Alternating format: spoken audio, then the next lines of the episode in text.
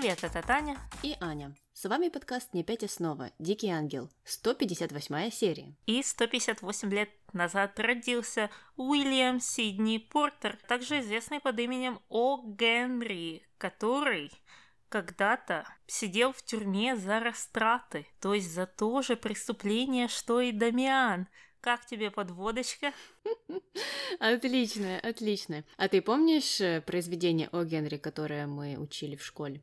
Последний лист? Угу, угу, да, я тоже помню. И я помню, что это было то ли в пятом классе, то ли в каком. И это одно из таких серьезных произведений, которые я вот запомнила, запомнила прям. Э, да, я его тоже хорошо помню. Это единственное произведение эм, его, которое я знаю, и я почему-то всегда его путаю с последним дюймом Олдриджа. Помнишь, это тоже по школьной программе? Mm, вот это я, кстати, не помню, видишь? не запомнился он мне. Uh, ты точно знаешь, про что там. Там uh, мужчина занимался подводными съемками и также летал на самолете, и он полетел куда-то к океану, это все снимать, его покусала акула, он был также со своим сыном, и потом сыну пришлось э, вести самолет э, по дороге назад, и он там ему показывал, как это делать. Еще фильм есть, даже советский, снят по эти, этим мотивам. Да, да, теперь я вспомнила. Я вспомнила, когда ты стала рассказывать о сыне. Угу, угу. Ну так вот, я э, почему-то всегда путаю, хотя я знаю и, и одну историю, и другую. Но самое интересное, что О. Генри придумал э, название «Банановая республика». Это его выражение. Хм, интересно. Вот этого я тоже не знала. Видишь, как много мы сегодня узнаем об О. Генри. Это он э, властям кричал из тюрьмы, когда его посадили за растраты. Вы банановая республика, что это вообще такое? Нет, это он э, кричал из Гондураса, когда он скрывался от ареста. Да, он еще и был в бегах. Ну вот, отлично. Ладно, давай после такого затянутого вступления переходить к нашим линиям. И первая линия у нас называется «С милым рай и в шалаше».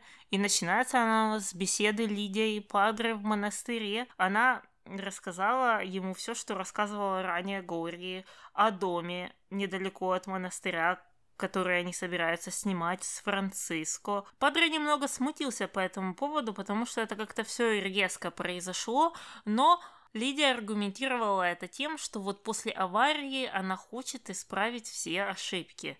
Непонятно, какие ошибки. Э, ну ладно. Падре спустил это все и решил уже тогда поддержать ее, спросил, нужен ли им священник. Она сказала, да не, у нас уже свой есть, и это была такая шуточка. Падре немного обиделся, а Лидия посмеялась, и, конечно же, конечно же, священником Франциско и Лидии будет Падре. Ой-ой, как смешно, как весело. Ну и при этом они э, распевали мате, Прям мате мира у них был, потому что они им делились почему-то. Непонятно почему, не было двух чашек, что ли. Ну а позже в монастыре встретились Глория и Гамуса. И Гамуса рассказал Глории, опять же, о том, что она уже знает. О том, что Лидия и Франциска будут жить в доме, и Гамуса будет жить вместе с ними. Э, ну и спросил у Глории, переселится ли она туда же. Глория сказала, что нет, нет, нет, у меня есть жилье, поэтому я буду просто приезжать к вам в гости. Э, ну и, конечно же, она была очень рада за всех э, троих.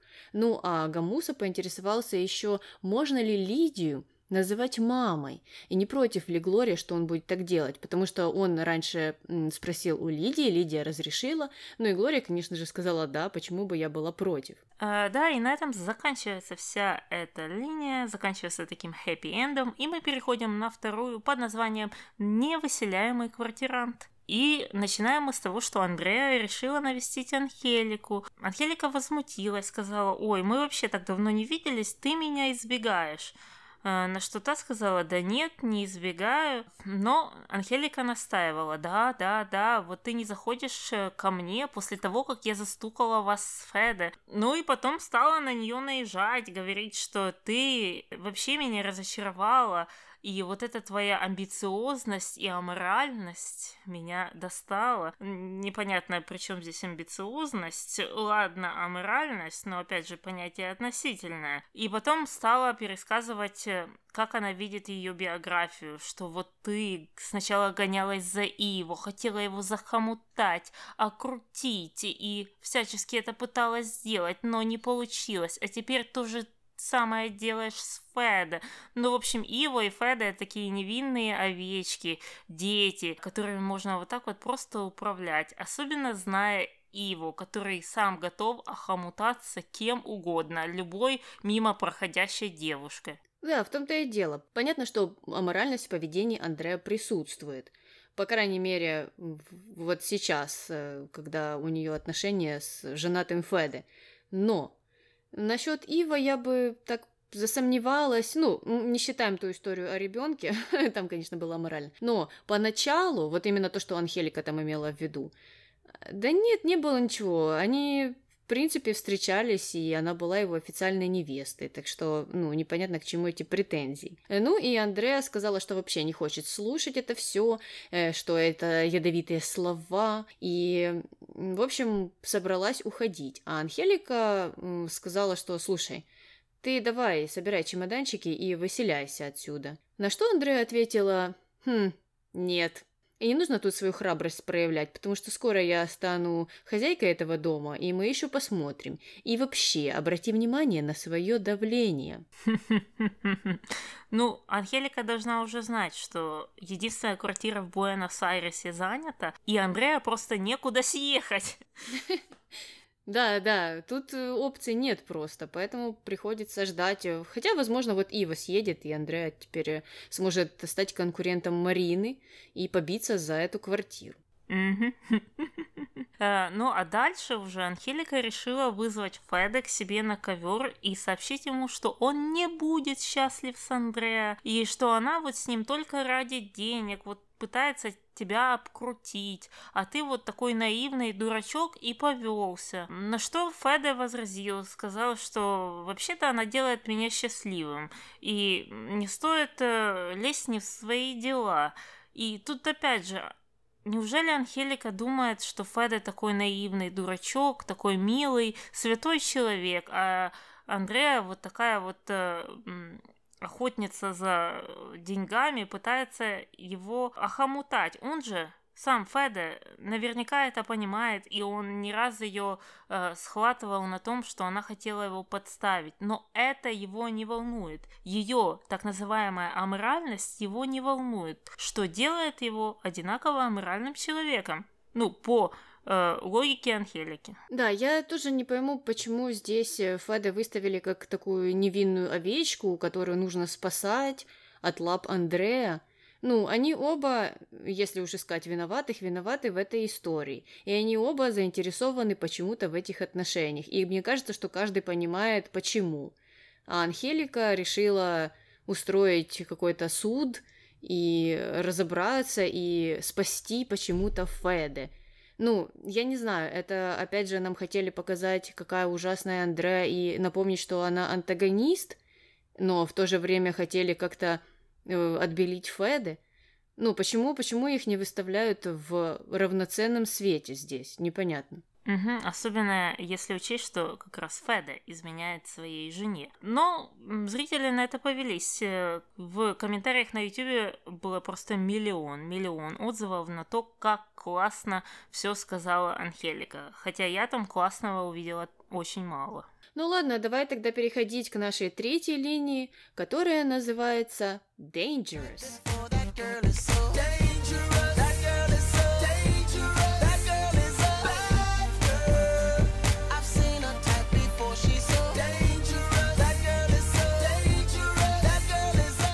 Начинается она с разговора Милагрос и Серхио. Мы помним, что Милагрос согласилась на предложение Серхио, а тот просто ну, не мог поверить и все спрашивал у нее, это правда? Ты правда хочешь, чтобы я помог тебе обрести счастье? Милагрос сказала, что да. На что Серхио ответил, что его впервые пугает женщина. Мелагрос не поняла, э, как-то переспросила, что она действительно такая страшная, но у Серхио был другой ответ. И давай послушаем. Давай. Если бы Ива не был твоим братом, тогда другое дело. Постой, постой. Хочешь сказать, что я с тобой? Потому что у меня нет выбора? Нет, не так. Серхио, ты собирался жениться, а потом у тебя все расстроилось. У меня тоже была собственная история, теперь она закончилась. И среди этой путаницы появился ты. И я очень рада.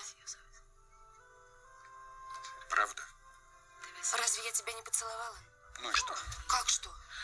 Все ясно. Стоит тебе увидеть девчонку, и ты бросаешься ее целовать. Нет, я не целую всех встречных девчонок, это было бы глупо. Я поцеловала тебя, а для меня это многое значит. Я никогда тебя не предам. Ну, во-первых, начнем сначала. Серхио в прошлой серии был так настойчив, так настойчив, у всех просил ее руки. И вот она согласилась, и теперь он сомневается, а хочет ли она действительно быть с ним в отношениях или нет. Как будто ты сам не знаешь ответа на этот вопрос. Э, да, ну, не знаю, что любовь слепа, я не знаю, как это объяснить. в общем, радости не было предела, но в то же время, да, он сразу же стал рассказывать о своих опасениях, что он боится потерять ее. И там еще был этот момент про Иву, который странно перевели, потому что он, получается, как-то перекрутил наоборот это все. На самом деле там он говорил, что вот если бы Ива был не твоим братом, то тогда бы все было вроде бы как по-другому. А, ну, и это же правда. На что Мелагрос э, сказала, что нет, вот я тебе дала слово, я там даю гарантию, гарантия это поцелуй, значит, все по-честному, значит, все вот просто на сто процентов правда. Хотя, ну, правда ли это? М-м-м. Но дело в том, что она же сама себе противоречит. Она сказала, ой, ты думаешь, это я с тобой, потому что у меня нет выбора? Э, ну да, да, Мелагрос, да, да, потому что ты э, поговорила с Иво, сразу спустилась вниз и сказала да, это А. А потом она во второй части сказала, ну вот и посреди этой неразберихи появился ты. Ну, то есть первый встречный человек появился в этой неразберихе, и она сказала ему да, потому что это единственный выбор у нее на данный момент. Да, потому что она почему-то не может побыть одинокой хотя бы несколько дней. Ну а за этим всем, э, конечно же, подглядывал Иво, который, э, ну, просто не понимал, что происходит, и у него на лице было написано слово «что?». Но от этого диалога переходим к диалогу между Мелагрос, Серхио и Бернардо. Началось все с того, что Берни стал читать лекции Мелагрос и Серхио о вреде кофе и пользе чая и воды. Ну, отлично, хоть кто-то заметил, сколько кофе пьют э, эти люди. Э, ну, хорошо, что на этот раз хотя бы они не на ночь его пили, но в других же случаях это происходит вот именно в ночное время. Непонятно, как они там все спят. Ну, а Мелагрос э, хотела рассказать Берни э, новость, э, ну, о помолвке, и обратилась к нему дядя. Серхио в тот момент не понял, что происходит, стал спрашивать, знает ли Берни. Эм, Мелагрос там съехала, и Берни ничего не понял, хотя, ну, там, по-моему, все было понятно. Они рассказали ему о своей вот этой вот игре, приемный дядя, приемная племянница. Э, ну, и Мелагрос объявила, наконец, что Серхио ее жених. А Берни, конечно же, обрадовался, но не поверил особо этой новости. Интересно знать, почему. Но, тем не менее, потом он э, с кухни понес воду для Флор, которая сидела на диване вместе с Иво, и пересказал им новость о помолвке Мелагрос и Серхио. Иво, конечно же, повторил то же лицо, на котором написано «что», а Флор э, резко захотела их поздравить. Но Тут я хочу сказать, в этой серии много моментов, что и много каких-то многозначительных взглядов, молчаний, обниманий с цветочками, спойлер, спойлер. И вот она мне показалась такой нудной, ну такой нудной, как будто эти люди не говорили об этих вещах последние 20 серий. Серьезно. Э, ну, когда мы ближе подойдем к тем моментам, я скажу, что меня смущало. Ну, наверное, это и так очевидно, потому что я об этом говорила во всех предыдущих выпусках. Мне кажется, что да, не стоило все это так затягивать, и это все выглядело довольно странно, когда я смотрела, зная, что знают они. В общем, дурацкие моменты были, много их было здесь. Э, ну, ладно, едем дальше. Мелагрос э, после встречи с Серхио э, встретилась с Глорией и рассказала ей о помолвке. Ну и давай послушаем, как же отреагировала Глория. Давай. Серхио мой жених. Мне что, радоваться или плакать? Не понимаю. Не валяй дурака, конечно, радоваться. Как я рада. А ты? Ты-то рада? Видишь же, что я улыбаюсь. Нет, Милли. Ну как ты? Ты правда рада? Очень рада. Мне уже лучше. Серхио просто прелесть. Но ты же его не любишь. Он мне нравится. Очень нравится. Серьезно. Ну, то есть э, полдня назад она уверяла Серхио в том, что она серьезно настроена и что она вот по уши влюблена в него, но это как-то так звучало. А теперь при разговоре с Горей она делает искусственную улыбку, когда та спрашивает, радуется она или нет. Кому верить? Когда верить, Милагров? Да, это странно, и странно, что вот такое отношение к Серхио. Ну, скажи ему как есть, что я сейчас тебя не люблю, но ты появился вовремя, и, возможно, с тобой я забуду о всех своих э, неудачах. Ужасно, да, но хотя бы правда. Но uh-huh. нет, нужно говорить, что я тебя поцеловала, а это многое значит, и я никогда тебя не предам. Ну, так uh-huh. ты его обманула, вот, вот uh-huh. только что, ты уже его предала том-то и дело, я не знаю, почему она считает, что так делать правильно и хорошо. Ну ладно, двигаемся дальше. Дальше на кухню зашла Лина, которая была интересна, о чем же там секретничают Горе и Мелагрос, и без нее те сказали о женихе, и что вот у Мелагроса он появился. А, и как раз за этим пришел Иво, и Лина почему-то решила, что этим женихом Мелагрос стал Иво и стала там что-то ему говорить. Ну и Мелагрос почувствовала себя очень некомфортно. Тогда уж не надо секретничать и, и не договаривать Лине, потому что Лина судя по всему, выпала вообще из жизни Мелагрос, ну и теперь вот э, Мелагрос попала в такую историю э, из-за нее. Э, но Лина, конечно, тоже любит поговорить, хотя, с другой стороны, ну а кто? Кто еще? На кого ей думать? Мелагрос-то ей ничего не говорила, поэтому откуда ей знать, что этот жених это Серхио? Угу, угу, да, в том-то и дело. Ну ладно, давай тогда перемещаться к э, Серхио старшему в кабинет, где Серхио э, решил сообщить ему очень э, веселую новость, что Мелагрос наконец-то стала его невестой. Серхио старший стал поздравлять его, на что внук э, сказал, так с чем поздравляешь, с невестой или с деньгами? Но тот сказал, что не буду лукавить, поздравляю и с тем, и с тем. И мы ставим эту линию на паузу и переходим на четвертую, которая называется «Последнее желание». И тут давай послушаем диалог Серхио внука и Серхио деда о том, почему он очень рад этой женитьбе. Давай.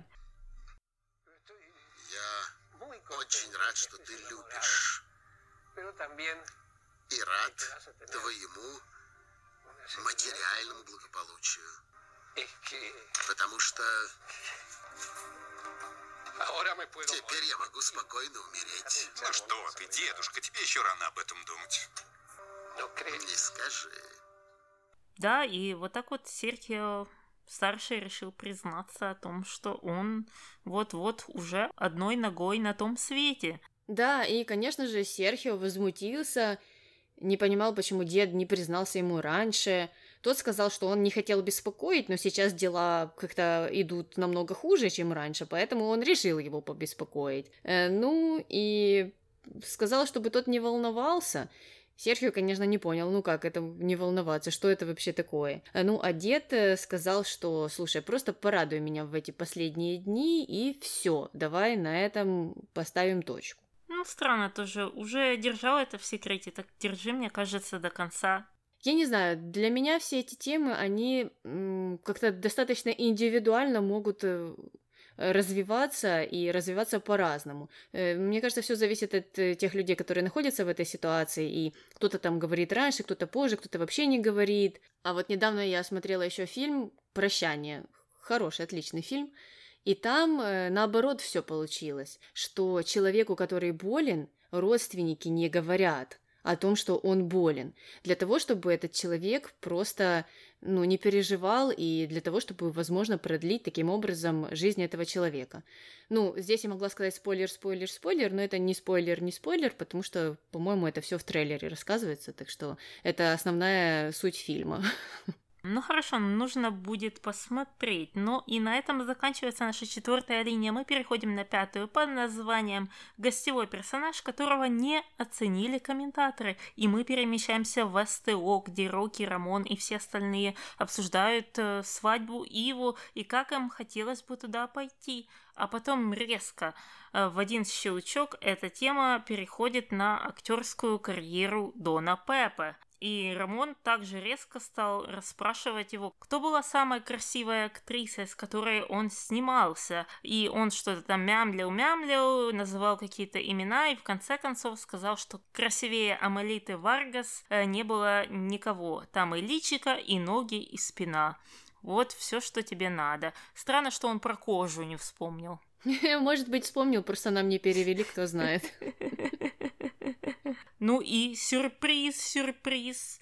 На СТО приезжает сама Амелита Варгас, которую Дон Папа не сразу узнал, а потом узнал, и потом она его узнала, и они там стали танцевать, э, что-то петь. Э, в общем, странные вещи происходили, а потом они перешли к беседе, она сказала, что да-да-да, я помню, ты всегда любил машины. Э, тот сказал, да, но тебя больше, тебя больше, Амелита. А потом нам показывали какие-то отрывки из э, старого фильма про э, трех мушкетеров. Она сказала четырех, так что так понимаю, что это женщина Амелита там играла четвертого мушкетера. Да, да, она играла четвертого мушкетера, но фильм назывался Три мушкетера почему-то. Непонятно почему. Ну да ладно. Понятно, понятно. Ну вот так вот, как э, приглашенный гость, наверное, хорошо заплатили. И мне кажется, это была рейтинговая серия. Ну да, по крайней мере в Аргентине, но не в одном из иностранных сегментов. Э, да, но к этому мы подойдем позже. И давай теперь переходить к нашей шестой линии под названием «Прощай». Прощай, прощай. Прощай, под белым небом января Мы расстаемся навсегда. Прощай, ничего не обещай, ничего не говори, А чтоб понять мою печаль, и началась эта линия с разговора Иво и Бернарда на кухне. Иво сидел, смотрел в никуда. Э, Берни все пытался уговорить его идти спать, потому что завтра свадьба и нужно выглядеть свежо. Э, но Иво отказался и сказал, что посидит еще на кухне и отпустил Берни. Тот что-то там суетился-суетился, поздравил его, пожелал благополучия и счастья. Ну, Берни это прям я. Вот э, золотое поздравление от меня.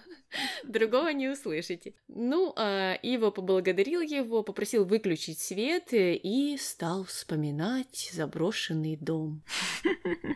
Ну, это как раз один из тех моментов, о которых я говорила. Там их было много, вот этих задумчивых флешбеков, смотрений в одну точку. Ну, как бы проехали, проехали. Мы знаем эти все страдания, нам показывали их последние 10 серий. Да-да-да, мы все понимаем, но в этой серии это просто была какая-то гиперконцентрация, и все по кругу, все по кругу, все по кругу. Ну, и ладно, еще можно было показать 2 секунды, не 15, не 30, как они сделали, а 2 э, секунды страданий Иву. Окей, хорошо. Но страдания Мелагрос, которые будут дальше, это другой вопрос. Э, ну и как раз в этот момент пришла на кухню Мелагрос, поинтересовалась у Ива, что это он вдруг сидит в темноте. Тот сказал, что не хочет ничего видеть. Э, Мелагрос почему-то с непониманием стала его расспрашивать, в порядке ли он, может быть, вызвать доктора. Ну а Ива сказал, что нет, потому что никакие таблетки не заглушат эту боль. Ой, хнык, хнык. Ну а потом он перешел к своим стандартным расспросам, почему у нас ничего не получилось. Мелагра стала говорить, ну, это к лучшему, так что забудем. А, а Иво стал спрашивать опять, правильно ли он делает, что женится завтра. Иво, сколько тебе лет? Иво, ты собираешься жениться в четвертый раз? Иво, серьезно? Ты не знаешь, кого нужно спрашивать? Себя, себя нужно спрашивать, себя. Нет, Таня, нужно спрашивать всех вокруг, чтобы они были виноватыми. Ну, не он же будет виноват во всех э, неудачах, которые его постигнут в будущем. Кстати, это, это хорошее замечание, отличное. Тут э, любят все перекладывать вину на кого-то, желательно на женщину. Там, там Андрея во всем виновата, э, всех хочет охомутать, его бедные несчастные жертвы обстоятельств, как обычно, овечка.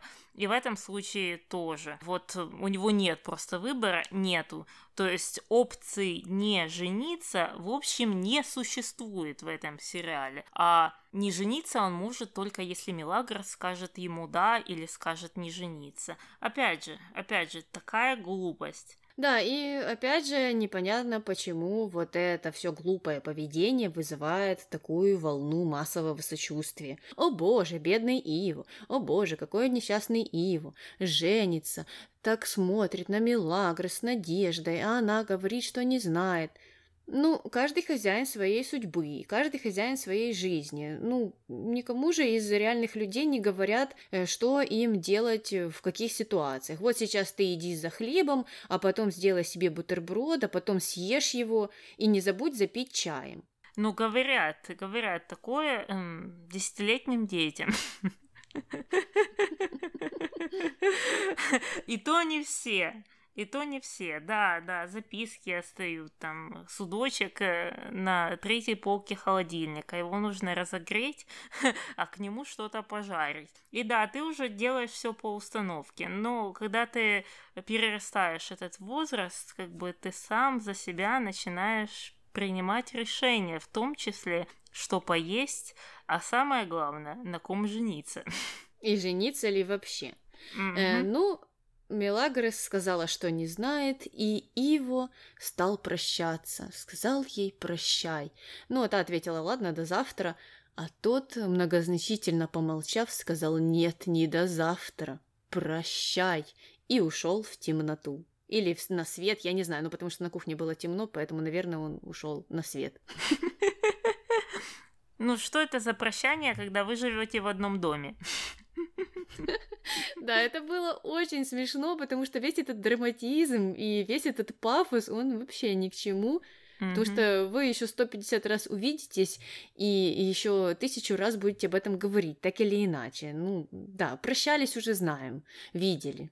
Угу, угу. Ну, в том-то и дело, вот эти гипердраматизированные моменты, они вызывали больше смеха и скукоты у меня, чем того же сожаления, сопереживания и, не знаю, прочих вещей, которые пытались вызвать этими сценами сценаристы, как мне показалось. Ладно, передвигаемся в комнату служанок, где Мелагрос достала медведя Микки Монтана из под кровати, э, я представляю, сколько там пыли. И решила, что пора с ним тоже распрощаться, и сказала Горги, чтобы она передала Микки Монтану какой-то девочке в монастыре, может быть, ей пригодится. Ну а после этого она решила пойти и пострадать. И, конечно же, самым лучшим местом для страданий является сад.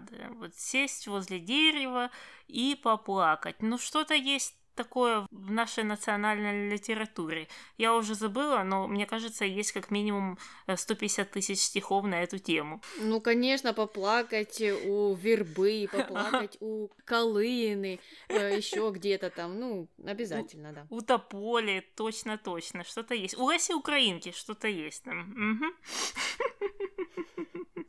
Э, но плакала она, конечно же, из-за того, что... Что? Не будет больше поцелуев. Причем всяких поцелуев. Хороших, плохих, никаких не будет. И в этом вся печаль. Но серьезно, это то, о чем ты думаешь спустя две недели после того, как ты узнала, что Ива твой брат?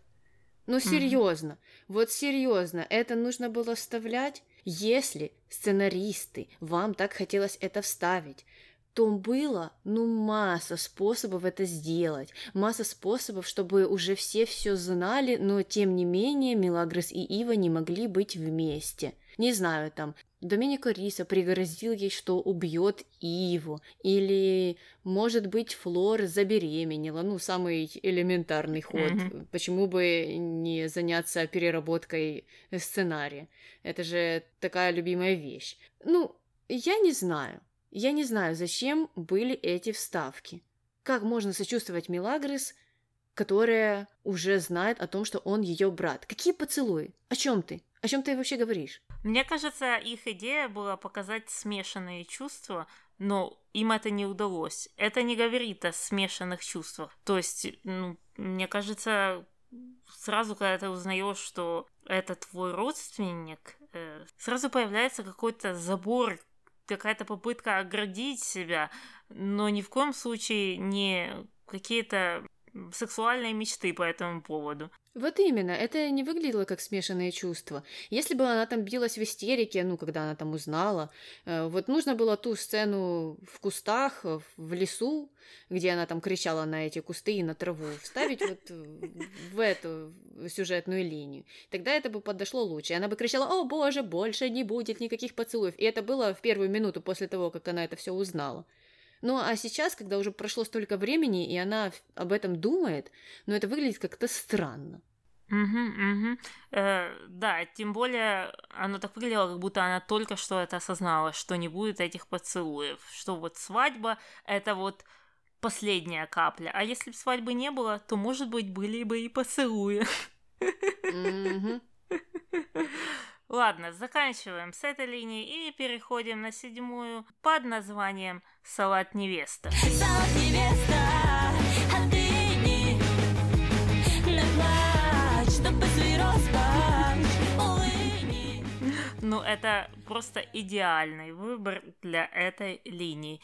И мы начинаем с того, что вечер перед э, свадьбой собрались Луиса, Нестер, Иво и Флор. И Нестер почему-то решил пошутить над Иво, э, как-то его уколоть и сказать, что вот, привыкай, завтра уже ты не сможешь называть Флор невестой, э, будешь называть женой.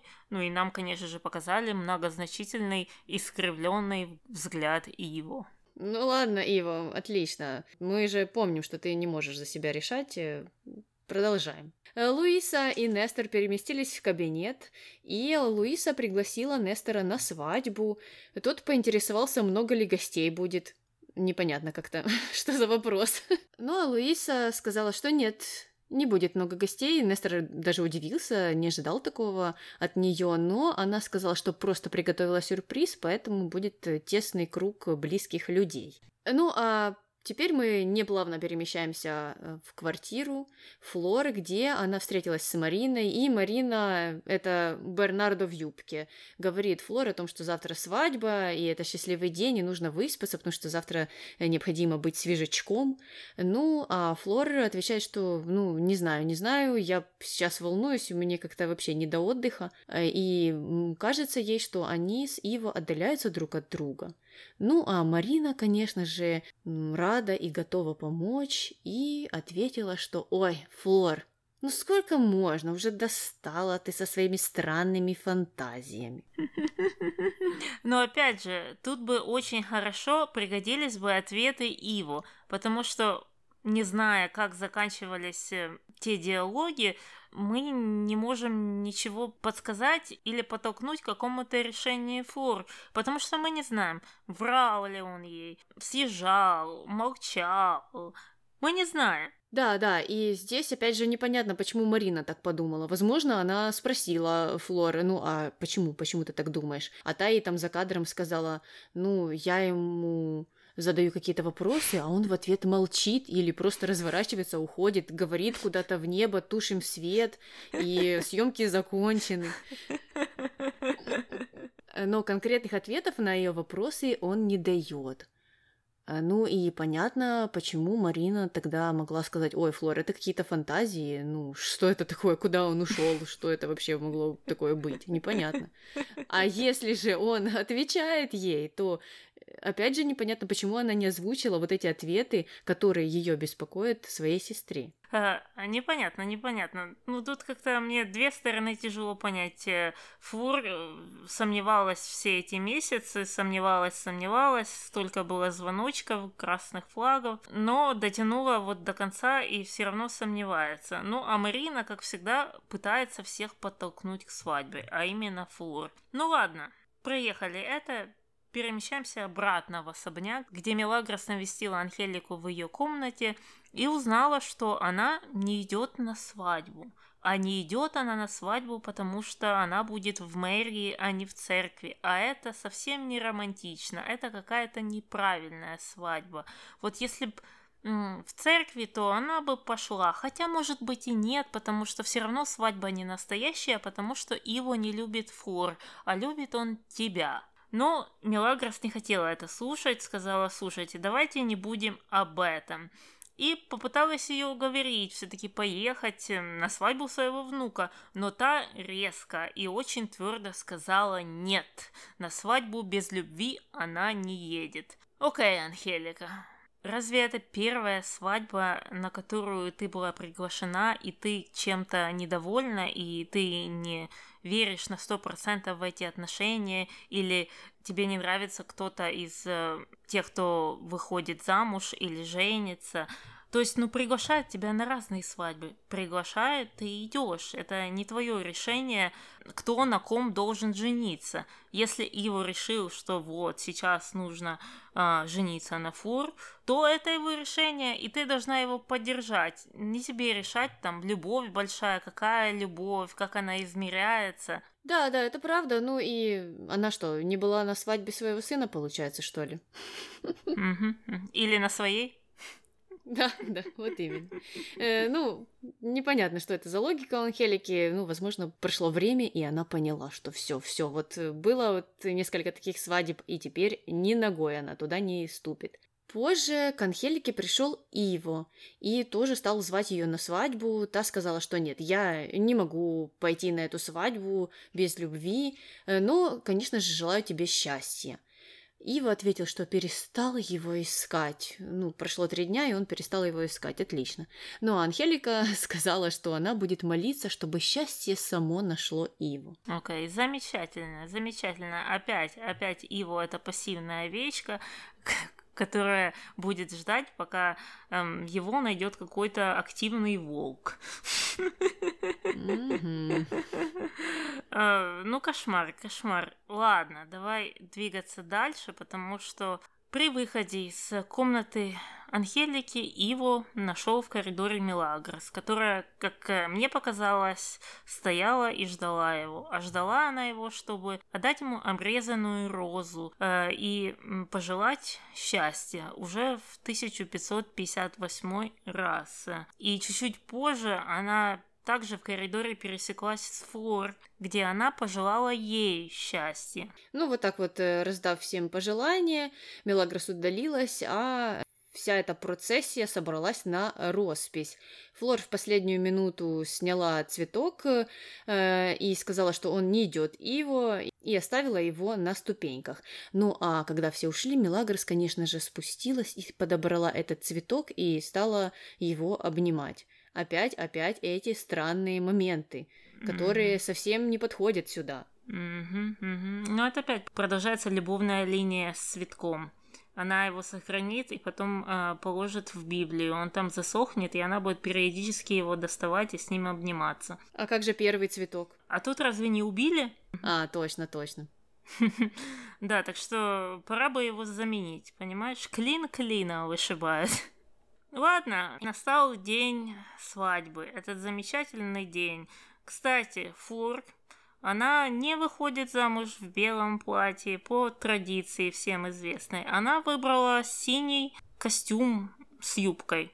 И оно смотрелось э, необычно, но не потому, что платье было не белое, а потому что этот наряд больше выглядел как э, наряды, которые покупают себе женщины за 50 на новогодний корпоратив на заводе электрокондукторов.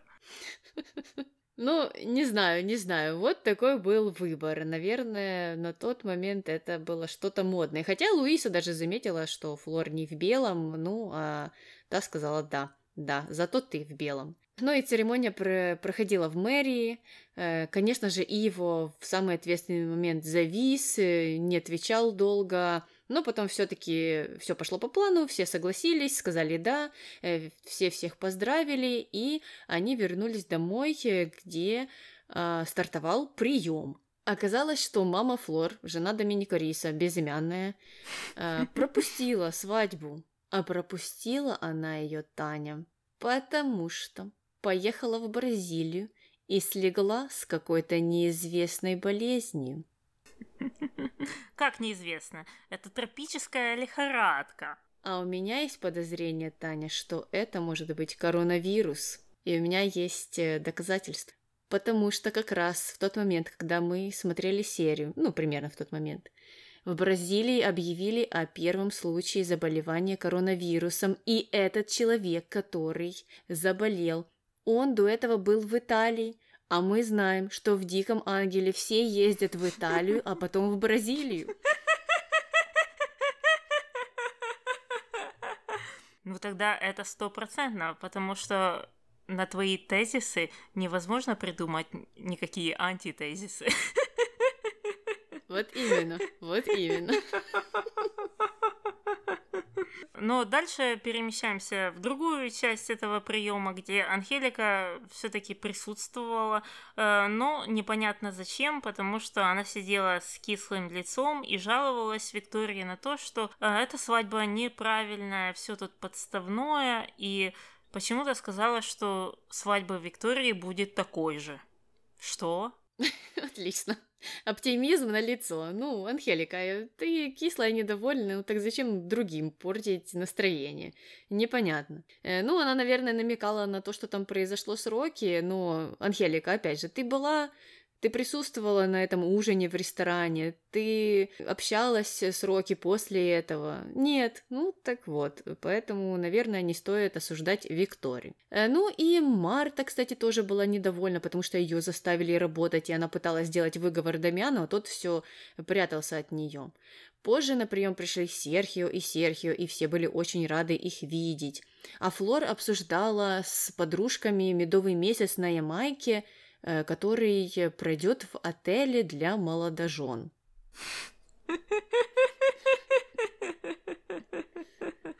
То есть э, в отеле можно забронировать номер, если ты в течение последних двух недель э, вышла замуж или женился. Это какой-то странный отель, и мне кажется, что это довольно убыточный бизнес. Мне тоже так показалось. Ну, есть номера для молодожен, но это обычно один, максимум два номера в гостинице. Но чтобы целый отель, это как-то уж слишком романтично слишком романтично и слишком странно как-то. Ну ладно, хотят, пускай едут. А Марта вот тоже заинтересовалась этой идеей, подслушала этот разговор и сказала всем, что если они с Дамианом э, поженятся вот э, на недельке, то, возможно, они встретятся с Ивой и Флор на Ямайке в этом отеле. Угу, угу. Ну а дальше Анхелика уже не выдержала, не выдержала вот этого ужасного приема и вот этой всей показухи и ушла наверх. Но Мелагрос решила ее навестить и эм, надавить на нее. Спрашивала, почему же она не поддерживает Иву. Та опять стала рассказывать, что свадьба не настоящая. На что Мелагрос справедливо и правильно, мне кажется, сказала, что в любом случае он твой внук, и его нужно поддержать. Да, да, мне кажется, что это замечание было справедливым, и я так поняла, что Анхелика вроде бы как послушала. И на этом моменте переходим на восьмую линию, которая называется «Самая тактичная мама на свете». Немного вернемся назад во времени. Серхио встретился с Феде по просьбе последнего, чтобы обсудить какой-то очень важный вопрос. И давай послушаем. Давай. Да, если я вас правильно понял, вы хотите со мной договориться, чтобы обмануть вашу жену. Не говори обмануть, это неподходящее слово. Скажем так, справедливо поделить. Она никогда не работала.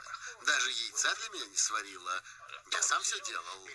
Федерико, я никогда не ввязывался в такие дела и хочу сказать, что я адвокат вашей жены, а это означает, что она получит то, что ей причитается. Так ты ничего не достигнешь, юноша. А я не хочу ничего достигать, тем более такой ценой. Адвокатская этика. Это выражение неизвестно Серхио, потому что он как адвокат Луисы не может без ее присутствия встречаться с мужем, а, с которым она пытается развестись. И Феда, в свою очередь, без адвоката нежелательно встречаться с адвокатом оппонента, а тем более говорить такие вещи, потому что они потом будут использованы против него в суде. Таня, ну какая адвокатская этика? Ну, Сейчас э, все мирным способом они решат, но Серхий уже сказал четко и ясно, что все прекрасно, одна семья адвокатов разберется в разводе другой семьи. Так что он, наверное, сказал деду, что слушай, ну раз такое дело, ты болен, давай я сам буду адвокатом и Луисы, и Феды. Угу, угу. Ну, опять очередной момент для 12-летних девочек. Ну, кроме как это, ничем не могу объяснить. Да, они хотели выставить Серхио опять честным человеком. Ну, мы это все знаем прекрасно, нам не нужно об этом напоминать. Вы лучше поменьше его дураком делайте. А, но таким образом взрослый человек не может никак подумать, что он честный и умный адвокат, потому что, ну, и вправду, как сказала Таня, нельзя, нельзя адвокатам вот так вот поступать. Ну ладно, теперь возвращаемся на прием, где Луиса решила произнести свадебный тост – и, конечно же, этот тост был за счастье и здоровье молодых. Что, не так? А, нет, чуть-чуть нет. Э, ну, начала она с этого, что э, она рада действительно, что Иво женился, но еще больше она рада тому, что она с Федой разводится и переезжает. И еще выходит замуж. О нет, о нет, что? что это именно то, что было нарисовано на лице у Феды. И давай послушаем, что было дальше. Давай. Кому я нужна? Отцу моего сына. Что? Да. Иво, я должна тебе кое-что сказать. Я должна сказать тебе то, что скрывала от тебя всю жизнь. Прости, сын, что не могла сказать тебе это раньше. Прости меня. Луиса. Что, Луиса? Ты всегда угрожал мне, что сам расскажешь. Иво, пора знать правду. Какую правду? Федерико тебе не отец. Аплодисменты в студию.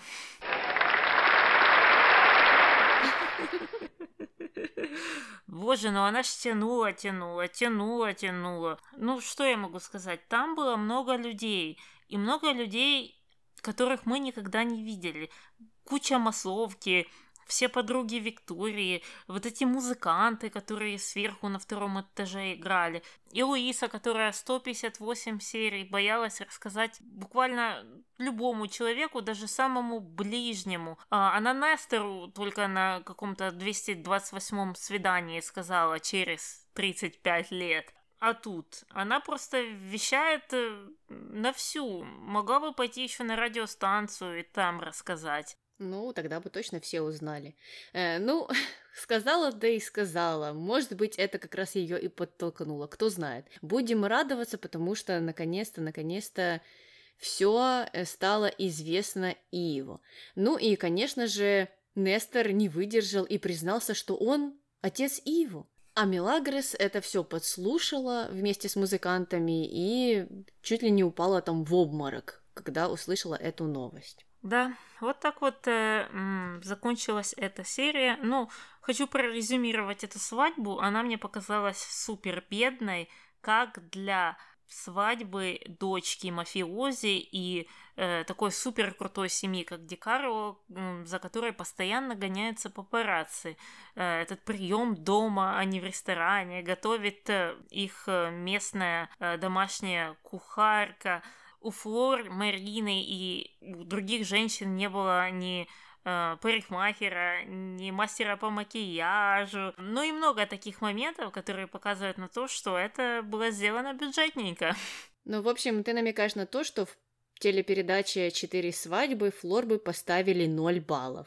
В передаче «Четыре свадьбы» ей бы поставили зеро.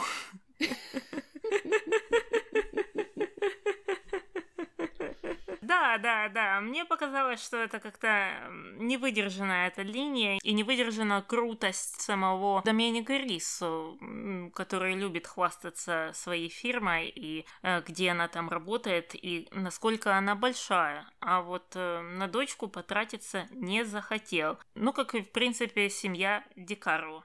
Ну ладно, проезжаем это и переходим на нашу последнюю линию. Возвращаемся обратно на СТО, где Рокки решил пожаловаться Рамону на то, что он любит Викторию, а она его разлюбила. Рамон не понял, он э, пытался понять, это то, чего он хотел, или то, чего он не хотел, но Рокки не дал внятного ответа, только сказал, что он ее разочаровал. А хотел он это сделать или нет, неясно.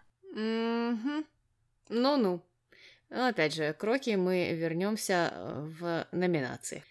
И как раз это правильный момент, чтобы перейти к ним, потому что основная часть выпуска заканчивается, и переходим к номинациям.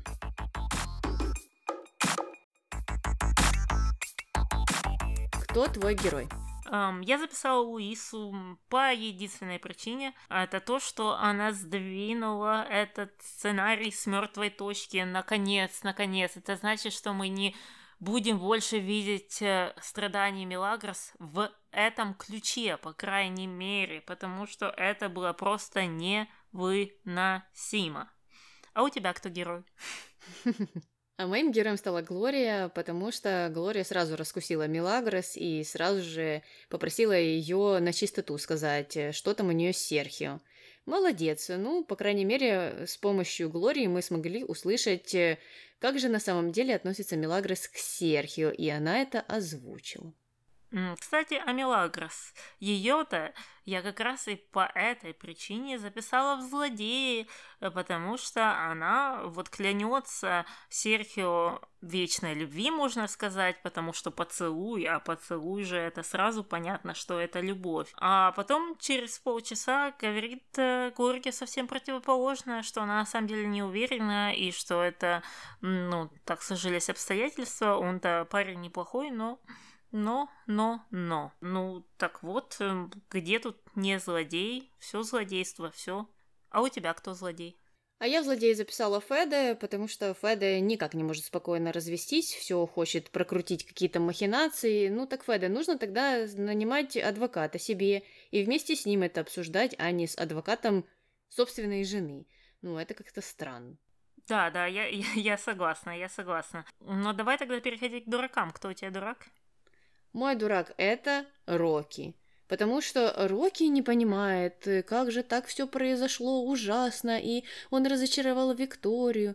Ну так, а кто занимался всем вот этим беспределом в ресторане? Кто там с Феде какие-то планы обсуждал? Ну, что, это не он был, что ли? В общем, странная реакция на то, что, в принципе, понятно, очевидно и не стоит обсуждения. Если ты не хотел, чтобы такой итог был, то не нужно было так поступать. Да, я полностью согласна с этим. Я не знаю, почему это было так прописано, потому что он тут э, получается, ну, совсем уж дураком, действительно, таким настоящим. Хотя его я в свою номинацию не записала, у меня здесь Анхелика. По двум причинам. Первое, это потому что она считает, что ее внук и сын это невинные жертвы э, вот этих коварных женщин, которые э, пытаются что-то из них вытянуть и э, женить на себе, а они просто э, такие цветочки в поле, просто цветут и пахнут, и женщины приходят и их так э, резко обрывают или как-то так. Ну, в общем, у Анхелики диагноз понятен патриархат головного мозга. Это все нам понятно, известно, но просто это слушать, когда она это озвучивает, очень странно. Особенно после того, как ты посмотрел все эти серии. Ну и второе, это потому что она не хотела идти на эту свадьбу, и, ну, это, это странное решение, странное, особенно когда эта свадьба происходит в твоем доме. Уже ну, проглоти эти эмоции и пойди. Э, ну и все, мы закончили с нашими номинациями, и давай переходить к мистеру Морковке. Мистер Морковка ставит две морковки только за вот эти непонятные охи-вздохи и мелагрос э, по тому поводу, что она будет скучать по поцелуям со своим братом. Ладно, закончили с этим и можем переходить к нашим комментариям. Комментарий первый. Мне одной кажется, что они приглашают всякую старую перхоть в сериал. Актеры и певцы, и певицы, чтобы о них никто не забыл окончательно. А те идут хоть что-нибудь заработать, при этом на условиях явно, потому что прям то показывают, то рассказывают, на чем они прославились лет цать назад. Правда, выглядит убого. Одна Лидия Ламайсон шикарно. Так а чем Лидия Ламейсон э, лучше, чем Амелита Варгас? Ну вот. Ну, просто понятно, что если тебе неизвестен этот актер или неизвестна эта актриса, то, возможно, может показаться, что ну, что такое непонятно, что это за лирическое вступление. Но, опять же, если бы это был э, сериал, ну, не знаю, откуда этот человек, который писал комментарий, там, русский, украинский, белорусский и так далее, то, возможно, приглашенный актер или актриса имели бы большее значение для этого зрителя, чем вот неизвестная ей или ему Амелита Варгас. Мне Амелита Варгас тоже была неизвестной, когда я о ней говорила, вот э, когда мы обсуждали Гого Андрео и его карьеру. Но, тем не менее, я не отзывалась о ней как о старой перхоти. А, да, понятное дело, что она явно представляет какую-то культурную ценность для аргентинского зрителя. Не для нас, но я уверена, что они это заценили. Это все равно, чтобы ну, в какой-то наш сериал пригласили Гурченко, которая умерла, понятное дело, ну, когда она еще была жива. Тоже достаточно давно в кино играет и известна во всех странах СНГ, и я думаю, многие бы порадовались ее увидеть. Да, ну и это вообще-то такая довольно популярная вещь приглашать каких-то известных актеров Э, в телесериалы именно. То есть актеры там кино, они не снимаются в сериалах, э, но бывает появляются вот в таких вот эпизодических ролях для того, чтобы как раз э, подстегнуть этот интерес зрителя к вот этому продукту. Угу, да, да, согласна. Комментарий второй. Они пьют все время мате-чай. Кто-нибудь знает, что это за чай такой? Ответьте, пожалуйста, кто знает? Ответ. Это чай из коки. Заваривают листья, растение из которого делают кокаин. Чай обладает бодрящим эффектом, и это легально. Я не могу понять, что мне здесь э, смешнее, но тогда получается по логике этого всего, что Падре вот в этой серии просто упивался чаем из кокаина. Ну так э, Падре тогда должен бодрее быть и как-то быстрее деньги зарабатывать для монастыря, а то на него этот чай никакого вообще эффекта не производит. Это раз. А второе. Таня, я не поняла, почему ты мне пять лет назад подарила на Новый год чай из кокаина? Аня, ну, никто же не выдает своих дилеров. Ну, извини. Ну, а третий комментарий, ну это же очередной пример того, что некоторых людей явно забанили в Гугле. Ой, кого-то забанили в Гугле, и он интересуется в комментариях под э, сериалом. А кто-то, наверное, тоже забанит в Гугле, потому что этот ответ да, чай из кокаина легален в Аргентине и еще в сотнях других стран. Все-таки есть. Ну какой кокаин? Ну я вообще не понимаю, зачем это писать и откуда эта информация. Э, это, это просто загадка. Я пробовала делать исследования вчера по мате, и это заняло у меня полторы секунды, чтобы дойти до Википедии, там, где все описывается, из чего оно делается. И сюрприз-сюрприз, это не кокаин. А мы-то думали, кокаин. Ну, это же, думаю, вот это занимает столько времени написать этот комментарий, а потом отвечать на него, говоря спасибо, вот, что просветили меня, вместо того, чтобы сделать свои исследования. Но для меня это всегда останется загадкой. Вот я не могу понять. Если кто-то может это объяснить, э, присылайте мне на почту. Это, ну а насчет ответа, я-то сначала подумала, что может быть троллинг, но потом там же было несколько таких ответов. Люди действительно отвечали, что да, да, это кокаин. Я думаю, ну серьезно? И потом пришел какой-то уже пятый человек и наконец-то рассказал, что нет, не кокаин это никакой, что вы вводите людей в заблуждение, это просто чай из какого-то местного растения, который очень популярен в Аргентине. Ну, ничего нелегального здесь нет. Ну, вот так вот человек, который не делает свои исследования, почитает эти комментарии, и потом будет э, распространять э, неправду и дальше пойдет на работу на завод электрокондукторов и будет рассказывать своим сотрудникам о ново найденной информации.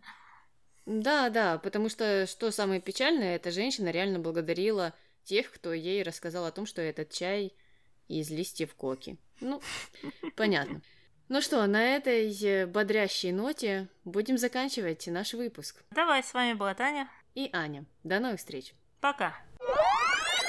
Мне, мне кажется, у нас какой-то какая-то это. Флаг? Пауза. Сейчас да. я отключу этот. О, блин, у меня еще снег идет, отлично. И скорая помощь как раз едет, так что все хорошо. Отлично, о, вовремя. о, о, о. И с этим, Ага, с ага. э, пожаркой или с чем это, господи. Вот, едет, едет, едет.